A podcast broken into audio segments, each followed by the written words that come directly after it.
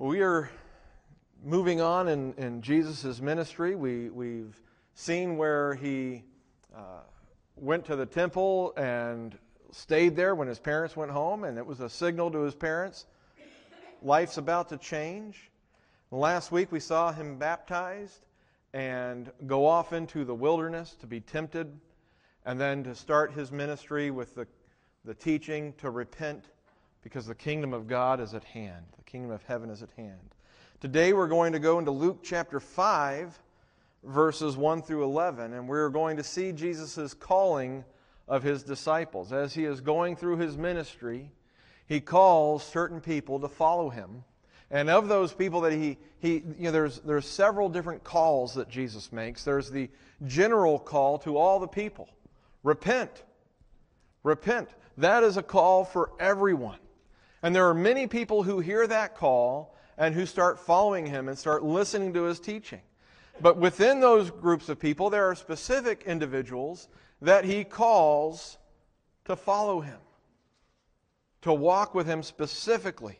He, he calls them away from their vocation, and he brings them in to being itinerant ministers and disciples. And uh, we're going to look at that call and that interaction with his first disciples uh, this morning in Luke chapter 5. So let's go ahead and, and like we have done, we're just going to we're going to walk our way through this passage and we'll stop from time to time to consider the different things that are going on here. Jesus' ministry was predominantly in the north, uh, in, the, in the Galilee region, and that's where he is at, although as you'll see, my translation doesn't call it uh, the Sea of Galilee, but the Lake of Gennesaret. So, uh, but we'll get there. Let's go ahead and start walking through it together, shall we? Uh, verse 1 tells us Now it happened that while the crowd was pressing around him and listening to the word of God, he was standing by the lake of Gennesaret. And he saw two boats lying at the edge of the lake but the fishermen had gotten out of them and were washing their nets. And he got into one of the boats, which was Simon's, and asked him to put out a little way from the land. And he sat down and began teaching the people from the boat. When he had finished speaking, he said to Simon, Put out into deep water and let down your nets for a catch. Simon answered and said, Master, we worked hard all night and caught nothing. But I will do as you say and let down the nets. So we, we, we see in these first five verses, we see that there's already a crowd with Jesus. There's already a, a group of people who are walking with him and listening to him. And, and he's teaching them, but they are pressing so close to him that he can't get enough distance so that the whole crowd can hear him. And, and, because he's by the lake, he sees these two boats, and he goes up into one of the boats and he asks Simon to put out a little way from the land. That way he can get some space. And, and maybe even use the water's effects to carry his voice so that this entire crowd that has been pressing around him can hear him.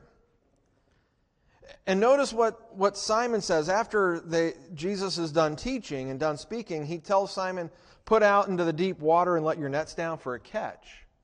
Okay, he's, he, he's um, I, I, don't know, I, I read this sometimes as almost like a little tip. You know, thanks for your service. Let me give you a tip. But we'll see that's not quite everything that's going on here. But what does Simon say? Master, we worked hard all night and caught nothing. So, what do, we, what do we see here? One thing, he refers to Jesus as Master, Lord, which, which betrays for us reading Luke, we haven't seen it, but it, it, it or betrays is probably the wrong word. It, it allows us to know that, Je- that, that Peter, Simon, Simon Peter, already has knowledge of Jesus and an interaction with Jesus. He knows Jesus we have seen, in, if, you, if you were to go to John chapter 1, you would see that uh, Simon is, is brought to Jesus by his brother Andrew. His brother Andrew is one of two disciples, and, and we would believe that the other one was probably John, the brother of James. We, we see that Andrew is one of the two disciples of John the Baptist, whom John the Baptist points out to Jesus and says, Behold, the Lamb of God. Andrew and the other disciple, they go and they follow Jesus and they, they say to him, Where are you staying the night? And they, the implication is, is, We want to go with you. And Jesus says, Come, I'll show you. And later on, Andrew runs and he finds Simon and he says, We have found the Messiah. And, and so you get this, this kind of understanding from putting the Gospels together that, that Simon knows of Jesus and maybe has even listened to Jesus teach, respects Jesus. Maybe he is even one of the people who has repented and, and is seeking the kingdom of God, but that day he isn't part of the crowd. He was busy working all night. But when Jesus says, Let down your nets for a catch, go out and let your nets down for a catch, he says, Master. So there's respect and familiarity with him. But then he also says, We worked hard all night and caught nothing. This is a way of saying, What you're asking me to do is foolish. This is a polite way of saying, You're wasting my time. I know something about fishing. You're a nice man who has done a great job of teaching people, and I understand you worked hard prior to this. But I happen to have lived on this lake my entire life, and I know a thing or two about fishing. And I'm telling you, nighttime is the time to fish. I fished all night. I never caught a thing. So you telling me to go out into the, the lake a little bit and to let down for a catch is laughable. But I will do as you say and let down the nets. Why does he say that? Well, because Master. He is, he is acknowledging Jesus' authority and Jesus' uh, position, his teaching. He thinks Jesus is not quite all there, or probably just doesn't understand.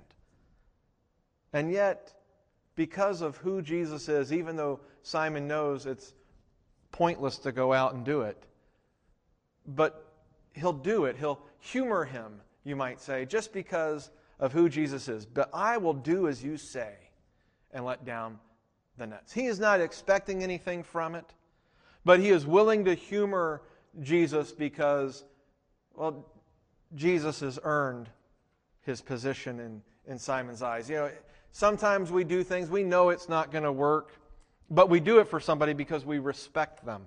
We honor them, and so we, we, we won't tell them no. We, we don't think it's going to work. But we'll, we'll humor them. We like them. We love them. We care for them. We respect them. So, yeah, we'll do what you've asked. It's not going to work. How many times have you done that? You know, you're, you're trying to solve a problem maybe, and your, your spouse will come in and say, Why don't you do this? And you're thinking, You know, I've already tried that, but sure, I'll do it again if you like. Right? We humor them. And I wonder have, have you ever considered humoring God? Humoring God is different than obeying God. Humoring God is before you're able to obey. Have you ever considered humoring God? God might have spoken to you or led, given you some uh, insight in your heart. God may have guided you to do something and you know it's ridiculous. You know it's absolutely foolish. You're not the type of person that can do that thing, or there are other people who should be doing those things. It's, it's not really your wheelhouse. Have you ever considered just humoring God? You know that God doesn't know as much as you do. You know that you know yourself, and God is asking you to do something ridiculous. Have you ever considered just humoring Him? That's what, that's what Simon's doing. Jesus, I was fishing all night, didn't catch a thing. The fish aren't out there.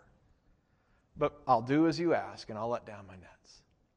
Have you said to yourself, have you ever said to yourself, you know, and maybe you have, maybe there's been a time when you thought, God, what you're saying to me is absolutely ridiculous. That will not work. But I love you, so I guess I'll try it just because you're putting it on my heart. That's a lot different than obedience. In fact, next week we're going to look at, at what obedience looks like. This is humoring.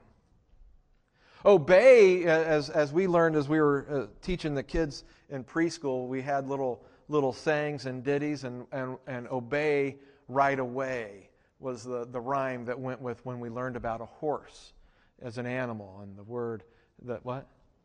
Nay? Nay, we obey right away. See, they remember it. They remember it. A horse obeys right away if you guide it and direct it. We need to obey right away. This is not obeying right away. If, if Simon had been obeying Jesus, he never would have had to say anything. If Jesus had said, Go out a little bit further and let down your nets for a catch, had Simon obeyed him, he would have said, Yes, Lord, and done it. He is humoring Jesus. He's saying, Not going to work, but I'll do it anyway. How many times have we done that to people? Not going to work, but I'll do it anyway. You know, sometimes I do it just because it, you know, I have to prove that it didn't work. And then I get to say those most hallowed words told you so. We all love to say, told you so. Not going to work, but I'll do it anyway. I got to prove to you that it won't work. That's the only reason why I'm doing it. I'm just going to humor you. Have you ever considered humoring God? And maybe you have humored him, but I, would even encourage you this isn't a bad thing to do. To humor God is better than to disobey God. To humor God is a step of faith, even a little bit of step. It, it may not be full blown obedience, but it's willing to try what God has said. It's willing to try it. There are so many things that we see in Scripture that Jesus has told us to do. Love your enemies, bless those that curse you. Now, has God ever told you, put it on your heart to love somebody that didn't like you? Has God ever told you or put it on your heart to bless somebody that it seemed like all they wanted to do was be mean to you and curse you? And, and we think in our hearts, it doesn't work, God. You can't go around loving your enemies. It's just not practical in this day and time. But I'll give it a shot.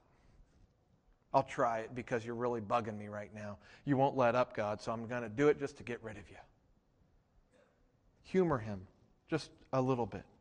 As we come to statements in the Bible that we don't understand fully or that seem just too outlandish or too impractical, yeah, we should obey. But prior to the obedience, at least try to humor him. Have you tried? Have you ever considered just humoring God? That's what Simon is doing here. And, and let's see how it does it work out for Simon as he goes about humoring Jesus. In, in verse 6, he says, uh, When they had done this, when they let down the, the net, they enclosed a great quantity of fish, and their nets began to break and, and to enclose. There's, a, there's this language going on throughout this. You had the, the crowd pressing around Jesus. Now you have the net enclosing, pressing around, if you would, a, a great multitude, a quantity of fish, to the point where the nets began to break. That the nets could not withstand the press, the mass of the fish that it was trying to enclose. So the nets are starting to break. And maybe they're having a hard time getting that net out of the water, so it's starting to break to the point where they signaled to their partners in the other boat for them to come and help them. You had two boats, sorry about that. You had two boats sitting on the water, cleaning their nets, never caught a thing. And now one catch, one, one letting down of the nets, has brought in more fish than one boat can handle. They need the second boat to come out and help them. And so the, they came and filled both of the boats so that they began to sink. That's a lot of fish. That's a lot of fish. The nets are about to break. Now that the fish are in the boat, the boats are about to sink because there is so much fish in there. So many fish. Now remember, Simon was just humoring Jesus. Simon knows all about fishing. You, you, you, you know, I, I don't know. We always assume that Simon was a good fisherman. I don't know why. There's nothing in Scripture that seems to tell us he was a good fisherman. All the times I see him fishing, to be quite honest, he can't do anything without Jesus' help. Maybe he was the sorriest fisherman out there. We don't know. We just assume he knew about fishing. We assume he had grown up there, that he knew everything, and that he was a good fisherman. But honestly, here and then in John chapter 21, and then there's a little story about Jesus saying, you know, the, the temple tax and telling him to throw a line into the water and pull out the first fish, open up its mouth, take a coin out. Every single time Peter, uh, Simon Peter fishes in Scripture, he doesn't catch anything without Jesus' help. But we assume he must have known what he was talking about and what he was doing. And, and, and here he is, a, a man living off of this, hasn't caught anything, and now his boat is sinking because of all the fish. He has never caught fish to this extent.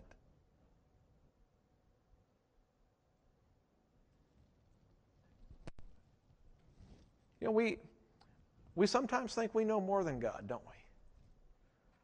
Sure, that worked in the scriptures. Oh, yeah, yeah, that worked back in Jesus' time, but times are different now. That doesn't work.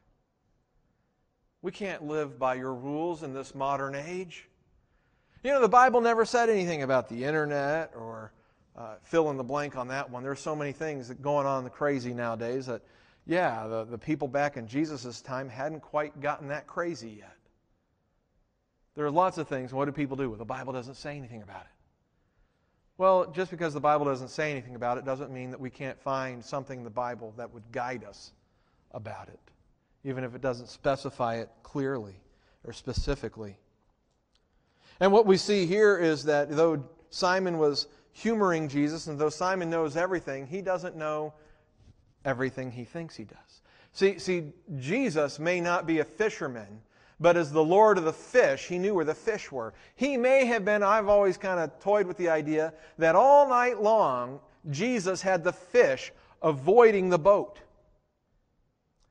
actively staying away, just to add to Simon's frustration and to the amazement that would come.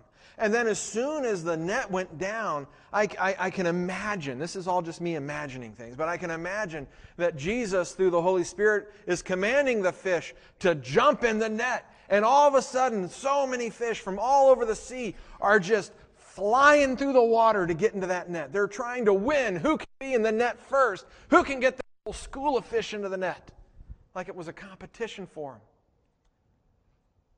See, Simon understands and knows fishing, but, but Jesus knows about that circumstance and that situation. And Jesus knows what he is doing in those circumstances. And the same is true for us with the Lord. God knows more than you do. That's just what it is. He, he may not have been a mechanic in his life, but he knows everything you know and more. He may not have ever had to bake a piece of bread, but I'm sure if he had to, it would be the best bread ever. And he knows why we're reluctant to do things. He knows what's going on in other people's hearts. He knows the hurts and the burdens that we all carry. He knows more than you do. And this is why the idea of humoring him oh, you don't know what you're talking about, God. No, he does. And this is what he is proving to Simon. Simon is a fisherman who knows all about fishing, but no, Jesus knows more than him in these circumstances and in this situation. He is wise not just about what should be happening, but what is actually happening. And that's something, isn't it? Sometimes we're going through a circumstance in our lives, a situation, and we're not sure what's going on. Maybe we're having a disagreement with a person and we're like, why is this person acting the way we do? We don't realize that maybe they skipped breakfast and they're just a little bit grouchy because they're hungry. And we think they'd have got something against us when really they're just wishing they could have a bite of a snack. And maybe they'd be okay with us. Or maybe they've got some problem with somebody else that's weighing on their mind, and so they're short with us, and we think, what did I do? Why are they upset with me? We don't know everything that's going on, but God does. He knows more than we do. And so when He calls us to do something, even though we can't see all that's going on, we have to trust Him with those things that we can't see. We have to trust Him and hopefully obey, or at least humor Him as we trust Him. Because we need to remember, He knows more than I do. So if He says this is going to work, maybe it doesn't work for me the way I want it to in the short term, but maybe in the long term it does. Simon being uh, shown to be a little foolish in regards to his understanding of things. He's seen, he sees what's going on, and in verse 8, we see that when Simon Peter saw that, that he saw the boats are sinking, he fell down at Jesus' feet, saying, Go away from me, Lord, for I am a sinful man. For amazement had seized him and all his companions because of the catch of fish which they had taken. And so also were James and John, sons of Zebedee, who were partners with Simon. Now we find out who that second boat was. Jesus said to him, Do not fear, from now on you will be catching men. Simon was uh, amazed at what was going on. That word amazement shows up every now and then. It talks about, you know, the people in response to Jesus' teaching had amazement. It has the idea of being in awe, almost feeling a sense of terror of what has just happened.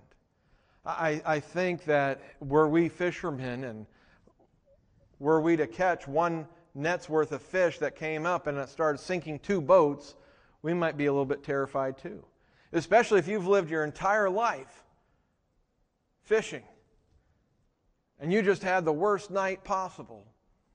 And now this guy just says, just let your nets down. And the next thing you know, this is happening to you. Obviously, something great is happening in our midst. And Simon, it says, he fell down at Jesus' feet, and his desire was for Jesus to go away. Go away from me, Lord. Depart from me. Get out from my midst. Why? Not because I don't like you, but because seeing what Jesus has done caused Simon to look at himself and to say, I'm a sinful man. I, I do not need to be near you. I, don't deserve to be. I can't withstand being next to such grace and righteousness. What I have just witnessed, this miracle that I have seen, I need to get back to my world and my life. I can't handle this. But what does Jesus say? Jesus says, Don't fear. Do not fear. From now on, you will be catching men. See, they had caught a bunch of fish, but now they will be catching men, he says. His whole life had been about catching fish, but now he will be, as Jesus says, catching men. Matthew 4:19 tells us that Jesus said to them, "Follow me, and I will make you fishers of men." Now, Matthew just has Jesus walking by the sea, sees them cleaning their nets and says, "Follow me, I will make you fishers of men." And they get up and they walk and they follow him out. But here we see a little bit more detail. They were cleaning their nets,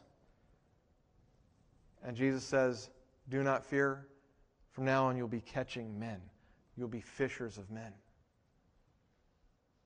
But the call, the call that is implied in Luke and is explicit in Matthew follow me.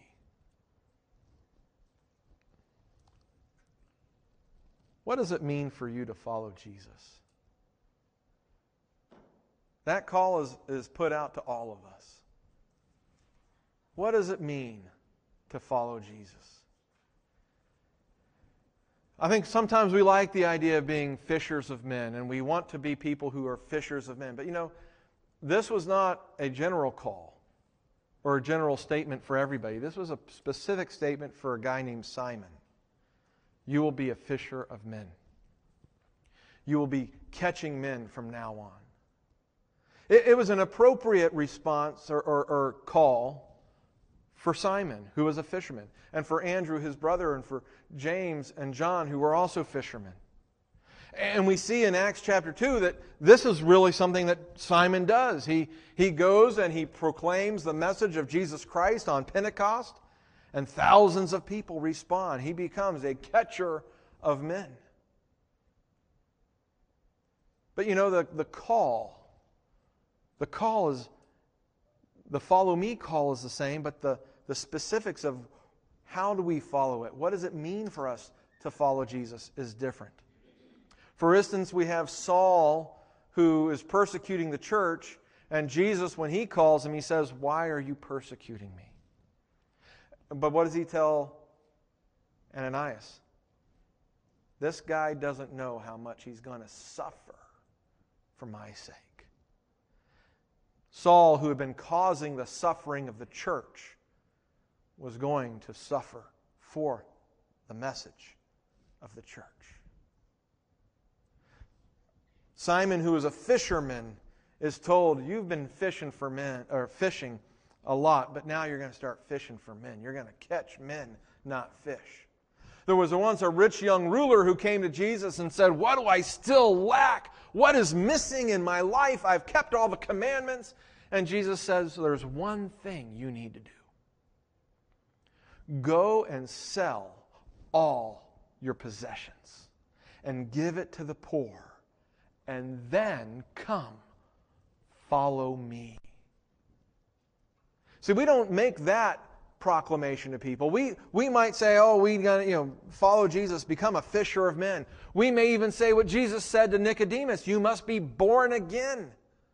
Why is it that we will make as a general call the need to be born again? but not the need to sell all and give to the poor. Well, I think it's probably because we can handle, I need to be born again, a lot more than we can handle. Sell all you own and give it to the poor. The problem is not that we need to sell it all. The problem is that we need to recognize that Jesus was making specific calls to specific people. To Nicodemus, who was a ruler of the Israelite people, who was a, a Pharisee who was trying to understand who Jesus was within his law, Jesus was saying, Look, you need to start all over again. You, you, you have been born by the flesh and you've got the law. You need to be born by the Spirit.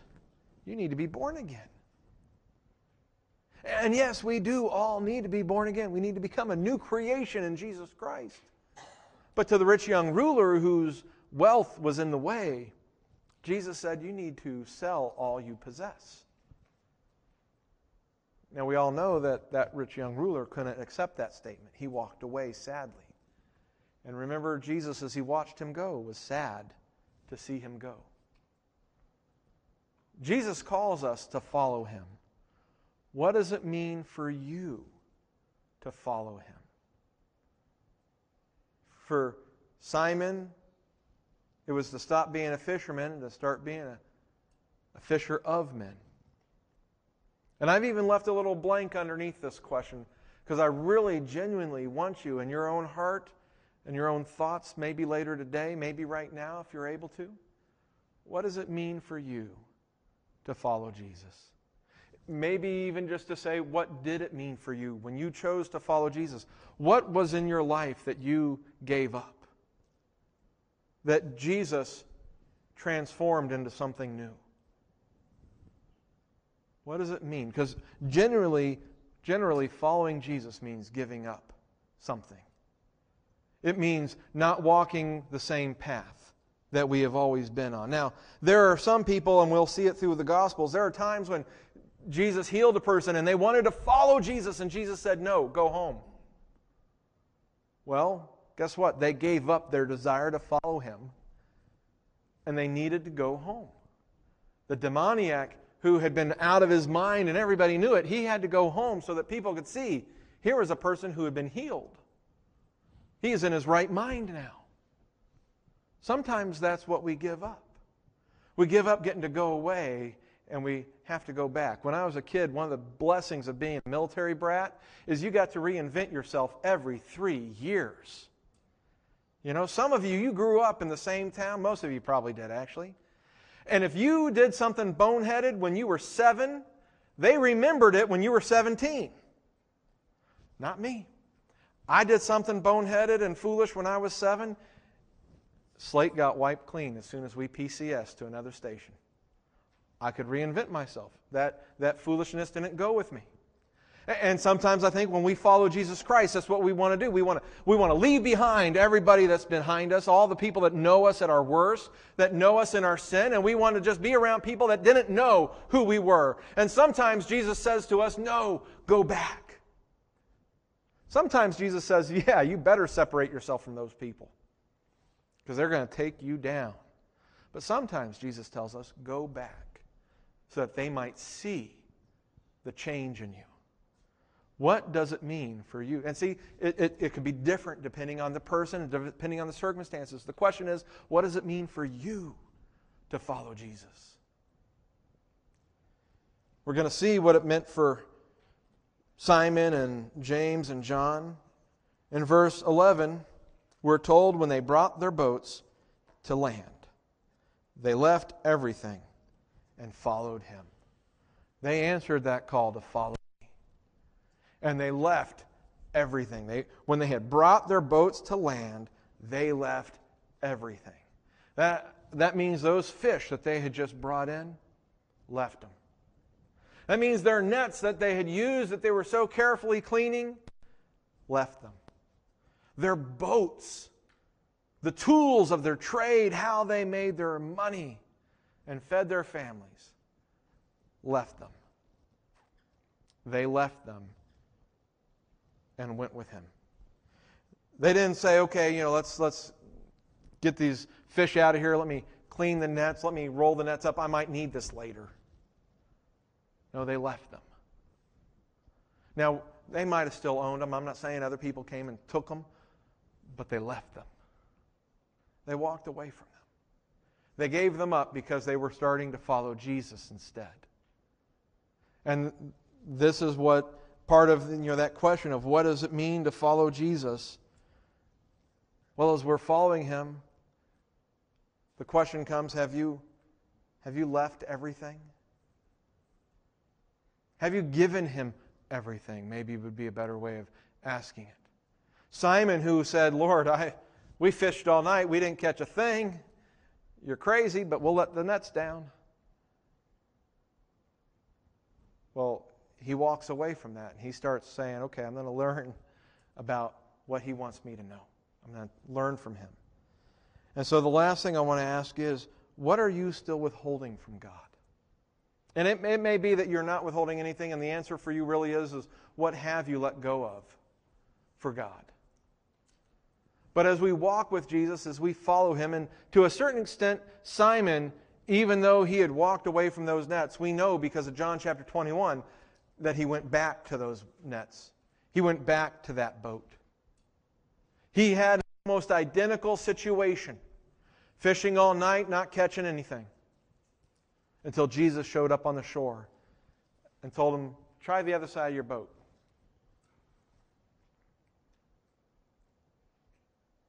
So Simon left it, but he didn't quite. As soon as something went wrong, as soon as Jesus was crucified, he went back to his nets. And sometimes, as believers, even though we're walking with Jesus, sometimes we hold on to a section of our lives and we don't give it over to Him. We, we have an area that is ours, that's our property, our rule and our reign there, not His. It, it may be that He has called us to give up one job for another, and we say, No, I really like this. I've got security here. It may be that He has called us to give up a certain self image we have of ourselves, that we need to humble ourselves. And that can be hard to do, and we have to hold on to that image because that's our identity. Sometimes we hold on to things a long time in our life and don't give them over to the Lord. And so I just want to ask you, what are you, if, if anything, what are you still withholding from the Lord? What is something that you haven't been willing to give up for Him? That's not even on the table. I'm not saying you have to, we don't always have to give up everything for Him. Sometimes we go back home. But we know in our hearts, we know. Are we following him fully? Or is there one thing we still lack? Something that's big and important in our lives and it's in the way. The disciples, they left everything and followed him. And eventually, after John chapter 21, Simon really did leave those nets behind. And it can be sad to leave those things behind. Those things are so, you know, I, I can only imagine that there were times in Simon's life when he wished he could just spend a night on the lake. But I doubt he would trade it for the life he had in Jesus Christ. He might have wished he could have a night back, but I doubt he would have traded it all and gone back to those things in exchange for all that God had given him. It's like Paul said, all the things that used to be gain to him, he counts them as rubbish. They're worthless to him. And to knowing Jesus and to participating in his suffering. Is there something you're still holding on to that you won't give up for the Lord? Chances are it's rubbish. Chances are what He has offered for you is so much greater and better than we can possibly imagine. Would you humor God? Trust Him. And whatever it is that you might still be withholding from Him, as He calls you to follow Him, would you give it to Him? Let's pray. Heavenly Father, we, we thank you for the call that you have put on our lives, not just to repent, but to follow Jesus. We thank you that you have given us the Holy Spirit to guide us in our lives, to strengthen us in our faith. And we pray, Lord, that you would help us to follow fully, not just with half our heart or half our life, but all that we are and all that we have. May it be yours to do with as you guide us and as you please. Father, we pray that we would be able to recognize what it means for us to follow Jesus. Not just what it means for another person, but us individually. What have you called us to do? How can we best live out our faith? And Lord, if there is anything that we hold on to, that we won't hand over to you, we pray that you would make it known to us